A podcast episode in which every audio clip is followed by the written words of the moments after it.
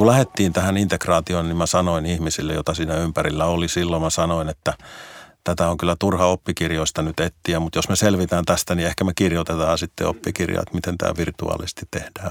Näin sanoo Metso Outotekin toimitusjohtaja Pekka Vauramo. Rakkaat kuulijat, tervetuloa kuuntelemaan Älyradiota. Pekka Vauramo on tuttu monelle suomalaiselle. Hän on kaivosteollisuuden uuden globaalin pelurin Metso Outotekin toimitusjohtaja. Vauramo on tehnyt pitkän uran myös muun muassa Finnairilla, Karkotekilla ja Sandvikilla. Miten korona mullisti myynnin? Kuinka hoituu iso yritysfuusio poikkeusaikana? Mikä rooli vastuullisuudella ja digitaalisuudella on tulevaisuudessa suomalaisille yrityksille? Esimerkiksi näistä teemoista keskustelemme tänään Pekka Vauramon kanssa. Minä olen Sami Lampinen, Salesforcen maajohtaja ja isäntänne täällä Älyradiossa. Tervetuloa Älyradioon, Pekka. Kiitos, kiitos. Mahtavaa, että saimme sinut vieraaksi Älyradioon. Suomeen on tänä vuonna syntynyt uusi kaivosteollisuuden globaali suuryritys. Osviittaa yrityksen koosta saa siitä, että viime vuonna sen havainnollistava liikevaihto olisi noussut 4,2 miljardiin euroon. Pekka, miten päädyit nykyiseen pestiisi Metso Outotekille? No on se pitkä taival muutaman yrityksen kautta, mutta olen tällä toimialalla ollut aikaisemmin ja tehnyt pitkän uran uran semmoisessa suomalaisessa legendaarisessa firmassa kuin Tamrock, joka, joka päätyi silloin 90-luvun alun myllerrysten myötä, myötä tuota ruotsalaisen Sandvikin omistukseen. Siinä yrityksessä olin, olin lähes samalla toimialalla yli 20 vuotta ja, ja sitten karkotekijä Finnairin kautta tänne tuota Metsolle ja, ja nyt yhdistymisen myötä sitten Metso, Metso Outotekkiin. Sitä uraa kun katsoo, niin, niin tota, mä oon tehnyt vähän kaikkea maa ja taivaan väliltä ja, ja nyt ollaan takaisin maan pinnalla sitten. Joo. Finnairin käänne onnistui erittäin hienosti. Osaatko sanoa, että mikä siinä oli se menestystekijä? Joo, kyllä siellä tietysti niin – se tilannehan oli hankala monessakin mielessä, mielessä ja, ja tietysti taloudellisesti kaikki tietää ja muistaa, muistaa mikä silloin oli tilanne, tilanne mutta tuota, se olisi myöskin kriisiytynyt niin kuin kulttuurimielessä ja, ja henkilöstö ja johdon, johdon väli oli, välit oli, oli erittäin huonossa kunnossa ja, ja, ja jotenkin tästä tilanteesta johtuen niin siellä oli hyvin paljon sellaista pahaa oloa organisaatiossa. Eihän sitä kukaan halunnut tietenkään. Ja kaikki mm. näki, että tämä, tämä johtaa niin kuin, niin kuin johonkin huonoon tilanteeseen ja, ja mahdollisesti niin kuin yhtiön, yhtiön tuhoutumiseenkin. Kyllä se niin, niin huono se tilanne siihen, siihen aikaan oli. Mutta se, millä sitä lähdettiin purkamaan, niin, niin, niin me löydettiin sitten kuitenkin aika nopeasti semmoinen yhdistävä tekijä tai muutama yhdistävä tekijä, josta, josta oltiin niin kuin liikuttavalla tavalla samaa mieltä. Yksi oli tämä kasvu, Joo. yksi oli asiakaskokemus ja sen eteenpäin vieminen vieminen ja, ja sitten ihmiset ja, ja, ja se yrityskulttuuri. Tämä oli niin kuin kolmantena osa, osatekijänä siinä ja, ja muistaakseni siellä oli tietysti digitalisaatio vielä, mm. joka nähtiin sitten tämmöisenä avustavana keinona, keinona viedä kaikkia näitä asioita eteenpäin. Mutta täältä löytyi ne yhteiset tekijät ja sitä lähdettiin sitten alhaalta ylöspäin rakentaa sitä uutta kulttuuria ja maaliin päästiin muutaman kuukauden prosessilla niin alettiin nähdä ensimmäisiä valonpilkahduksia ja samaan aikaan kääntyi taloudellinen tulos, tulos parempaan suuntaan ja, ja kyllähän se tietysti se talouden kääntyminen, kääntyminen, niin se korjaa yleensä puolet näistä asioista. Se toinen puoli on sitten, sitten muuta tekemistä. Joo. No nyt se tilanne on tietysti koronan vuoksi huono, mutta siellä on kaikki menestystekijät Finnaarilla niin kuin siihen, että kun tästä kurimuksesta päästään, niin homma lähtee uuteen lentoon, eikö niin? No kyllä mä uskon sen, että nyt tietysti nähtäväksi jää, jää ja, ja ne, jotka on, on niin kuin siellä sisällä ja toimialalla näkee ja ymmärtää se varmaan paremmin, että miten tämä liikenne tästä käynnistyy. Mutta toivon tietysti, että, että, että liikenne saadaan uudestaan käyntiin, saadaan matkustajavirrat taas kääntymään takaisin Suomeen, Suomeen että, että täällä on matkailuala, jonka kanssa tehtiin paljon töitä myös silloin Finnairin, Finnairin aikaa yhdessä, niin kyllä se kovassa kurimuksessa tällä hetkellä on. No, olet työskennellyt myös Karkotekillä, joka kertoi hiljattain yhdistyvänsä Konecranesin kanssa. Mistä tämä suomalaisten suuryritysten fuusioaalto nyt kertoo? Niin, ehkä se kertoo vähän siitä, että me ollaan Suomessa suuria, mutta sitten kun me ollaan maailmalla, niin ei me ollakaan suuria.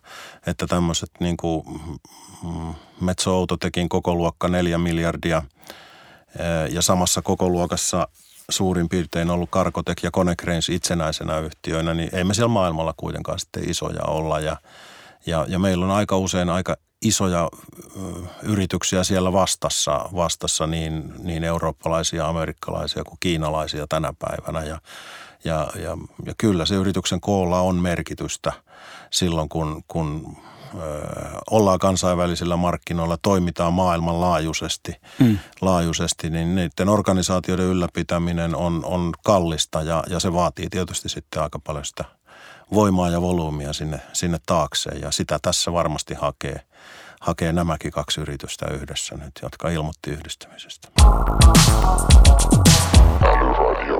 Pandemia ja sen tuoma poikkeustila yllätti koko maailman maaliskuussa mutta maailma ei silti pysähtynyt. Ensimmäinen heinäkuuta Metso Outotek kertoi, että Metso Mineralsin ja Outotekin yhdistymisessä syntynyt yritys on käynnistänyt toimintansa. Kerro hieman, mikä Metso Outotek on, mitä jokaisen suomalaisen pitäisi siitä tietää? No, se on kahden, kahden suomalaisen ö, yrityksen melko lailla tunnetun, mutta, mutta toisaalta ehkä, ehkä kuluttajille niin kovin tunnetun, koska teollisella toimialalla ollaan. Mutta kahden tunnetun yrityksen ö, liitto, ö, me on oltu osin kilpailijoita aikaisemmin. Meillä on myös alueita ö, kummallakin, missä emme ole kilpailleet. Ö, meidän laitteella tuotetaan muun muassa kiviainesta, sepeliä, jota käytetään rakennusteollisuudessa. Meidän laitteilla rikastetaan malmeja rikasteiksi ja, ja edelleen jalostetaan rikasteista metalleiksi sitten eri, eri metalleiksi tuolla. Teemme sellaista. Meille on huolto hyvin tärkeää. Meillä on yli puolet liikevaihdosta tulee, tulee huollosta eli palveluliiketoiminnasta ää, eri, eri muodoissaan ja toimitaan noin suoraan omilla yhtiöillä yli 50 maassa ja, ja edustajien kautta lähes kaikkialla maailmassa. No millaista on ollut johtaa globaalin yrityksen yhdistymistyötä tänä aikana? No joo, sille matkalle kun lähdettiin, mä sanoin tuolla keväällä jo, joku selkistää, että, että tämä on nyt virtuaalia, tämä elämä jonkun aikaa tästä eteenpäin. Silloin, silloin en itse, itse uskonut, että se oltaisiin näin pitkään vielä mm. tässä virtuaalimallissa. Kuviteltiin, että tämä on niin kuin parissa kolmessa kuukaudessa ehkä ohi ja, ohi ja, ja olin vähän epäileväinen jossain tuolla, tuolla huhti-toukokuun kieppeillä, että mitähän tästä mahtaa tulla. tulla. Mutta pala palalta, kun siinä on menty, niin, niin kyllä tässä on aika pitkälle nyt päästy ja, ja, ja tuota, aina tietysti täytyy miettiä, että mitä on nyt jäänyt tekemättä ja miten sen voisi kompensoida, mm. mitä on jäänyt tekemättä. Ja, ja kyllähän tietysti ihmisten niin kuin kanssakäyminen, tutustuminen – on, on paljon nimitetty ihmisiä uuteen organisaatioon ilman, että esimies on alaistaan tavannut muuta kuin virtuaalisesti. On tehty jonkun verran rekrytointeja, kansainvälisiäkin rekrytointeja, jossa ei ole tavattu muuta kuin Teamsin välityksellä ja, ja, ja tietysti niin, niin siihen liittyy jonkun verran riskejä vähän enemmän ja täytyy olla tarkempana, mitä tekee. Me kun lähdettiin tähän integraatioon, niin mä sanoin ihmisille, jota siinä ympärillä oli silloin, mä sanoin, että – tätä on kyllä turha oppikirjoista nyt etsiä, mutta jos me selvitään tästä, niin ehkä me kirjoitetaan sitten mm. oppikirjat, että miten tämä virtuaalisesti tehdään. Mutta. Joo. Tässä on varmasti aika mielenkiintoisia oppeja tullut ja tota, onko jotain yksittäistä oivallusta tai keinoa, jonka olet havainnut, että toimi tämän aikana, kun teitte tätä yhdistymistyötä, kaksi isoa firmaa menee yhteen ja massiivinen määrä henkilöstöä tulee Joo. yhteen, niin onko joku, mikä olisi jäänyt mieleen? Joo, no kyllähän tämä virtuaalinen maailma, se, se tuo sen hyvän puolen, että ei mene aikaa siihen matkustamiseen. Mm. Että mä olisin voinut kuvitella, jos, jos olisi ollut joku muu vastaavalainen kriisi ilman matkustusrajoituksia, niin esimerkiksi semmoiset väliaikaiset mm, säästötoimenpiteet, mitkä me sovittiin käytännössä maailmanlaajuisesti kymmenessä päivässä niin Huhti, tai tuolla maaliskuun puolella ja ne oli voimassa huhtikuun ensimmäisestä päivästä lähtien melkeinpä kaikki niin ne saatiin muutamassa päivässä hoidettua. Mä voisin kuvitella, että ne olisi ehkä edellyttänyt jonkun verran matkustamista silloin – silloin siinä ja siinä olisi varmaan mennyt kuukauden verran kauemminkin. Että kyllähän Joo. tämä niin kuin nopeutta tuo, mutta samaan aikaan niin kuin jos sitä katsoo henkilökohtaiselta kannalta ja katsoo vähän ympärillekin ihmisiä, niin se nopeus on kyllä tarkoittanut sitä, että, että asioita tulee ihan mieletön määrä hoidettua tai hoidettavaksi ja, ja kyllähän se niin kuin on omalla tavallaan rasittavaa. Mä sanon, että joskus tulee semmoinen asia ähky, mm. että, että kerta kaikkiaan niin täytyy vaan päästä hetkeksi jonnekin, missä ei tarvitse ajatella yhtään mitään. Just niin. että. Tämä on niin kuin, tulee näiden digitaalisten laitteiden kautta vyörynä Joo, tämä kyllä, kaikki kyllä, kyllä. tulva sieltä notifikaatioista ja muista. Joo, se ei ole helpottanut yhtään. Se pitää mm. niin kuin pistää täysin pois aina välillä. Joo. No Metson toimialalla erityisesti myyntityö on varmasti perinteisesti tapahtunut aika paljon kasvotkain. Niin ja sitten myös huoltoon on perinteisesti reissannut varmaan aika paljon. Niin miten nämä hommat on hoidettu korona-aikana? Joo, tietysti on pyritty äm, jatkamaan tätä samaa, samaa työtä. Se on kuitenkin se totuttu tapa tehdä töitä ja meidän, meidän myynnistä äm, huomattava osa on aika kompleksia myymistä, että, että puhutaan projektimyynnistä monestikin ja, ja puhutaan jostain sellaista, mikä pitää, pitää suunnitella. Myydään ensiksi se suunnittelu siihen ja, ja pitää ne saada ne lähtökohdat ja parametrit hyvin kiinni ja ymmärtää ne samalla tavalla asiakkaan kanssa ja ja, ja, ja tuota, mutta rajoitusten aikana niin tietysti virtuaalisin, virtuaalisin työkaluin Teamsia on käytetty, Zoomia on käytetty, Skypeakin jonkun verran on käytetty tässä. Että kyllä nämä, nämä työkalut on meille kaikille, kaikille tuttuja ihan, ihan joka puolella. Huollossa äh, on käytetty jonkun verran näitä, näitä virtuaalityökaluja, laseja, AR, VR. Joo melkein soisi, että sitä olisi vähän enemmänkin käytetty, käytetty. Ja nythän tietysti ne työkalut on tullut niin, niin helppoiksi, että mm. voidaan, ei, ei tarvitse edes laseja käyttää, että käytetään mieluumminkin sitten puhelinta tai, tai jotain tablettia siinä – siinä, ää, siinä niin kuin työvälineenä, mutta sitten tietysti semmoiset työt, missä tarvii käsille saada vapautta, niin, ja, ja jos siihen tarvii jotain neuvoja ulkoa, niin siinä sitten lasit on käytössä. Että kyllä. Kyllä, kyllä meillä niitä on ja niitä on jonkun verran käytetty. Ja, mutta selvästi niin kuin, ää, niin kuin on myös tullut tämmöinen ilmiö, että me ollaan niin lähellä, että meillä olisi ne kaikki työkalut hoitaa tämä etänä. Mm mutta kun ei niitä koskaan kokeiltu. Niin. että, että tota, mä oon vähän puolileikillä sanonutkin, että – että, että se seuraavaan pandemiaan valmistautuminen, se tapahtuu näiden pandemioiden välillä, eikä sen niin. pandemia aikana. Ja sen täytyy tapahtua.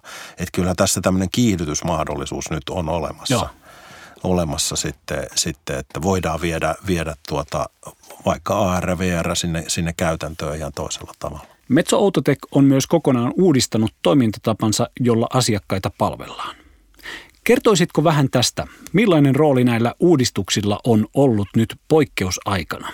Meillä on tietysti käytössä, käytössä nämä CRM ja nämä asiakkuuden johtamisvälineet ja, välineet ja menetelmät. Ja kyllähän niiden tärkeys on tässä korostunut nyt näinä, näinä aikoina. Että yhteydenpito asiakkaaseen on ollut, ollut kovin erilaista nyt kuin se on, on, on ja, ja silloin on ollut tärkeää, että kuka hyvänsä onkin yhteydessä asiakkaaseen, niin kaikki se tieto tallennetaan sitten, sitten meidän, meidän järjestelmään semmoisena kuin se nyt näinä päivinä voi tietysti tallentaa. Ja, ja se tiedon jakaminen on tietysti äärimmäisen tärkeää kaikissa oloissa, mutta erityisesti nyt. Me valmistetaan muun muassa laitteita myyntiennusteisiin perustuen ja, ja, ja nämä, on, nämä, on, nämä on keinoja, millä me välitetään se tieto sitten, sitten sieltä asiakkaalta meidän tuonne tehtaalle, että mitä, mitä tehdään ja milloin sen pitää olla valmista ja minkä näköisenä ja, ja, ja, ja niin edelleen. Ja, ja kyllä tietysti niin myyntityö on muuttunut muutenkin kovasti, että semmoinen supermyyntimiehen aika, aika on jo jäänyt taakse mm. varmaan kaikilla toimialoilla. on, on siirrytty asiakkuuden johtamiseen, account managementtiin tai, tai millä nimellä se sitten, miten se suomeksi sitten kääntää ja me ollaan tässä maailmassa. maailmassa. Meillä on asiakkaat määritelty ja, ja, ja, ja, ja segmentoitu sen mukaan, että miten, miten asiakkaat sitten käyttäytyy ja, ja, ja, ja sitä johdetaan näillä, näillä työkaluilla. Siihen osallistuu laajasti asiantuntijoita myyjien tueksi. Myyjä on ikään kuin kapellimestari tai se account manageri on asiakasjohtaja, niin, niin se on oikeastaan kuin kapellimestari ja, ja, ja se sitten vähän siitä, että millaista kappaletta pitää soittaa, niin kutsuu erilaisia instrumentteja sitten mukaan ja, mukaan ja sieltä koitetaan loihtia semmoiset sävelmät, että asiakas tykkää. Pekka, mä oon kuullut, että teillä on käytössä tämmöinen clean order-käsite. Mitä se tarkoittaa? Se liittyy meillä, meidän logistiikan kehittämiseen, että meillä on äm, yli 40 tehdasta Metsolla yhteensä tai Metso Autotekillä yhteensä eri puolilla maailmaa ja samoja tuotteita tehdään useammassa eri tehtaassa ja ja, ja, ja toisaalta meidän, meidän tuotetarjonta on, on tosi laaja ja siellä on paljon tuotteita, sitten niihin tuotteisiin liittyviä varaosia. Ja, ja me on lähdetty tällaista clean orderia viemään, viemään eteenpäin sillä, että me voitaisiin osa tästä myyntiprosessista automatisoida. Ja tämmöinen clean order saadaan aikaiseksi silloin, kun tiedetään ihan tarkkaan, mitä asiakas on tilannut. Ja, ja se, se tieto edellyttää, että meillä on teknisesti me tunnetaan sen osan tai tuotteen spesifikaatio ihan tarkkaan. Kaikki suunnitelmat on tehty, piirustukset on olemassa, silloin on olemassa toimitusketju, valmistustapa. Mm-hmm. Ja sen, se voidaan, kun, kun nämä tunnusmerkit täyttyy, niin se voidaan tilata nappia painamalla meiltä, meiltä ja se tulee ajallaan asiakkaalle. Ja sitten jos taas näin ei ole, niin sitten jotain näistä puuttuu ja, ja sitä aletaan sitten selvittämään ja sitten on pidemmät toimitusajat ja mahdollisuus myöskin, myöskin tuota, inhimillisiin virheisiin matkalla ja, ja, ja, ja, ja se muuttuu, muuttuu huomattavasti vaikeammaksi. Mutta tietysti me pyritään ajamaan lähes kaikkia meidän, meidän tuota tuotteita ja, ja varaosia siihen suuntaan, että ne voidaan tämmöisellä clean order-konseptilla tilata. Ihmiskunta tarvitsee metalleja. Niitä käytetään niin elektroniikassa, lääketieteessä kuin rakentamisessakin. Samaan aikaan kaivosalan imago liiketoiminnan kestävyyden ja vastuullisuuden suhteen on huono. Miten Metso Outotec tekee kaivosalasta ympäristöystävällisemmän? Meillä on nostettu kestävä kehitys meidän yhdeksi strategian kulmakiveksi ja meillä se tarkoittaa toki sitä, että se, se missä me itse toimimme, niin, niin me pidämme huolen siitä, että, että toimimme siististi, puhtaasti, puhtaasti, eettisesti e, itse. Mutta paljon suuremman vaikutuksen me voimme tehdä sillä, sillä tuota, mitä teknologiaa me toimitamme meidän asiakkaille. Ja me ollaan jo tällä hetkellä, tietysti tämä matematiikka näiden, näiden tuota, emissioiden päästöjen osalta on, on, on vielä niin kuin kehittymässä, mutta ne laskelmat, mitä mä olen nähnyt, me ollaan jo tällä hetkellä nettopositiivinen. Tarkoittaa sitä, että ne päästöt, mitä me, me itse, itse tuotamme omassa joko toimitusketjussamme tai omilla, omilla laitoksilla tai omalla matkustamisella, niin mm, kun sitä vertaa siihen, mitä, mitä päästöjen alennuksia meidän asiakkaat saavat meidän teknologialla, ne alennukset ovat suurempia kuin, okay. kuin, kuin mitä me, me itse tuotamme. Mutta me halutaan jatkaa tällä polulla. Me nähdään, että se on, se on meille todella iso mahdollisuus tehdä tästä alasta, alasta puhtaampia. Ja tässä, tässä yhteydessä tietysti täytyy niin kuin ottaa esille se, että ilmastonmuutosta kun ajatellaan, niin, niin sähköistäminen on kuitenkin yksi niitä ihan avainasioita ilmastonmuutoksen vastaisessa taistelussa ja työssä. Ja, ja kaikki keinot, sähköistämisen keinot, ne edellyttää, että me, me lisää metalleja. Me tarvitsemme mm. lisää. Me ei, me, ei, me ei pärjätä millään esimerkiksi kierrättämällä metalleja tehokkaammin. Monen metallin osalta kierrätysasteet on jo niin ylhäällä tällä hetkellä, että, että se, se ei tule, tule riittämään. Eli tarvitaan uusia, uusia metalleja tuolta. Ja siellä tarvitaan käytännössä lähes kaikkia metalleja. Kuparia tarvitaan jokaiseen sähkömoottoriin, jokaiseen sähkölinjaan. Tarvitaan kuparia, nikkeliä, joka tähän mennessä on ollut periaatteessa ruostumattoman teräksen raaka-aine. Siitä on tulossa pikkuhiljaa tämmöinen akkumetalli. Ja, ja sitä tarvitaan ei pelkästään autonakuissa tai, tai pikkuparistossa, joka menee johonkin, johonkin pieneen, pieneen käkättimeen, digikäkättimeen, joka meillä on taskussa tänä päivänä jokaisella. Se voi mennä johonkin isompaan energiavarastoon, että Joo. sähköä tuotetaan tuulivoimalla silloin, kun tuulee, siellä missä tuulee, tai auringonvoimalla silloin, kun on, on, on auringonpaiste ja päiväaika. Ja, mutta valoja tarvii yöllä ja valoja tarvii tyynellä säällä, että jossain energiaa pitää varastoida ja näissä kaikissa niitä, niitä metalleja tarvitaan ja, ja, ja me halutaan olla, olla ää, tuottamassa niitä yhdessä meidän asiakkaiden kanssa entistä puhtaammin.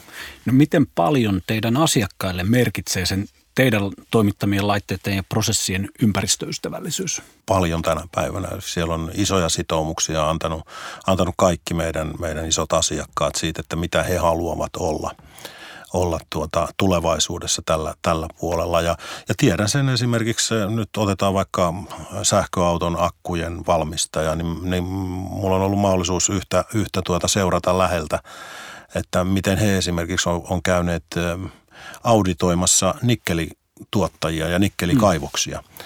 koska heille on tietysti tärkeää, kun he, he toimittaa akkuja puhtaaseen, puhtaaseen tuota – sähköautoiluun, että myös sitten ne raaka-aineet, mistä ne tulee, niin ne on, ne on puhtaasti tuotettuja. Ja, ja se tietysti edellyttää, että teollisuus joutuu nostamaan standardeja ja, ja me halutaan olla mukana tässä kehityksessä. Tämä on, tämä on todella meidän tuotekehitystä ohjaava, ohjaava tekijä. Et en, en vielä pysty sanomaan, että mitenkä iso osa meidän tuotekehityksestä menee pelkästään tälle alueelle, mm. mutta tiedän, että se on kymmeniä miljoonia vuodessa jo, jo, jo tuota tänä päivänä ja se tulee varmasti lisääntymään. Kyllä. Ja Suomi ei voi perinteisesti kilpailla halvoilla kustannuksilla ja tarvitaan muita keinoja, niin voiko sustainability ja cleantech olla suomalaisten tuotteiden myyntivaltti tulevaisuudessa vai näetkö, että se on jo sitä? Nähdäkseni se on jo sitä. Ja, ja kun mä kuuntelen suomalaisia yrityksiä, otetaan nyt vaikka Karkotek ja koneen yhdistyminen, niin kyllä siellä ihan ensimmäisenä oli, oli jommankumman yrityksen edustaja sanoa, että, että tuota, uusi yritys tulee olemaan kestävällä pohjalla näissä maailman materiaalivirroissa – virroissa, niin kyllä se kestävä kehitys tuli, tuli niin kuin sieltäkin ihan ensimmäisissä syntysanoissa, mitä mm. julkisuuteen lausuttiin. Kyllä se on joka, joka puolella. Finnairissa mm, Topi Manner nosti kestävän kehityksen todella hienolla tavalla, tavalla tuota esille heti, heti, heti alkajaiseksi, kun aloitti pari vuotta sitten, sitten, sitten Finnairissa. Ja firmat oikeastaan riippumatta siitä, missä, missä ollaan. Otetaan vaikka kotimainen neste esimerkkinä siinä, siinä joka on, on, onkohan maailman toiseksi vai kolmanneksi niin kuin parhaaksi rankattu kestävän kehityksen yrityksenä ja, ja, ja, ja tuota, tehnyt todella hienoa, hienoa työtä, vaikkakin pääosa liikevaihdosta edelleen tulee ihan perinteistä öljystä. Käsittelemme jo aikaisemmin, että miten nopeasti Metso-Autotekin liiketoiminta digitalisoituu ja minkälaisen spurtin covid-kevät on esimerkiksi aiheuttanut. Ähm, yksi liiketoiminnan digitalisoitumisen tapa on tilauspohjaisen liiketoiminnan yleistyminen, eli tämmöiset erilaiset subscription-mallit. Mm.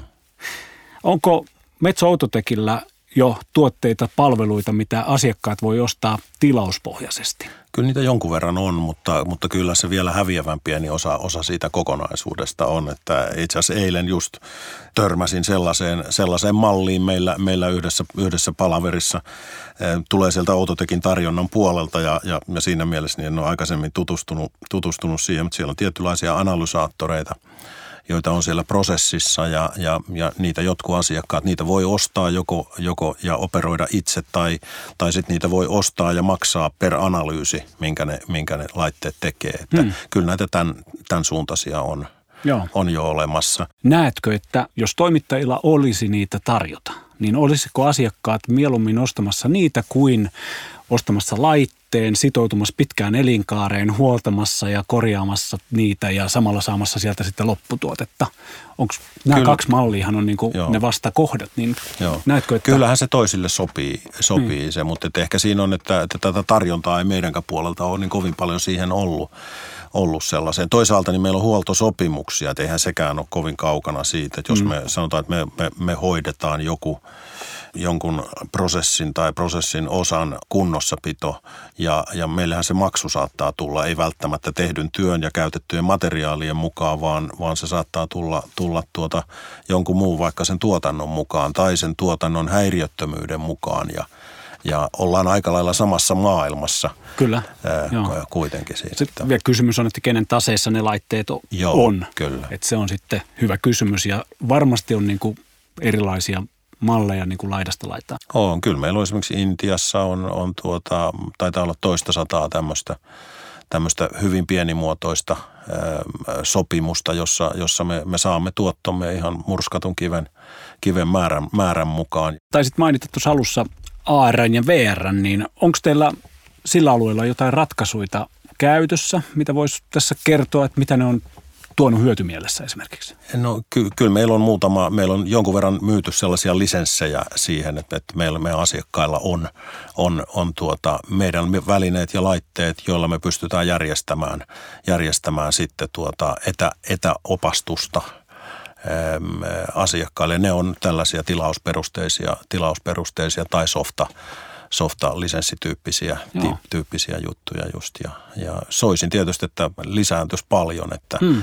et tota, me, mekin tässä nyt covidin aikaa niin, niin itse asiassa Ruotsiin yhdelle tehtaalle asennettiin, asennettiin etäohjauksessa uusi, uusi laite, johon me investoimme itse, itse, niin se oli Kiinassa tehty, tehty laite, kone, joka tuli sinne, jolla valmistamme tiettyjä kumisia kulutusosia ja, ja, ja tämä laite otettiin käyttöön täysin niin kuin niin kuin webinaarien ja virtuaalityökalujen kautta. Ja me on tehty toki samaa meidän, meidän asiakkaille tuossa. Tuo on todella mielenkiintoinen myös sitten niin kuin henkilöstön kannalta. Eli on varmaan niin kuin kokeneita ihmisiä ja sitten on junioreita ihmisiä.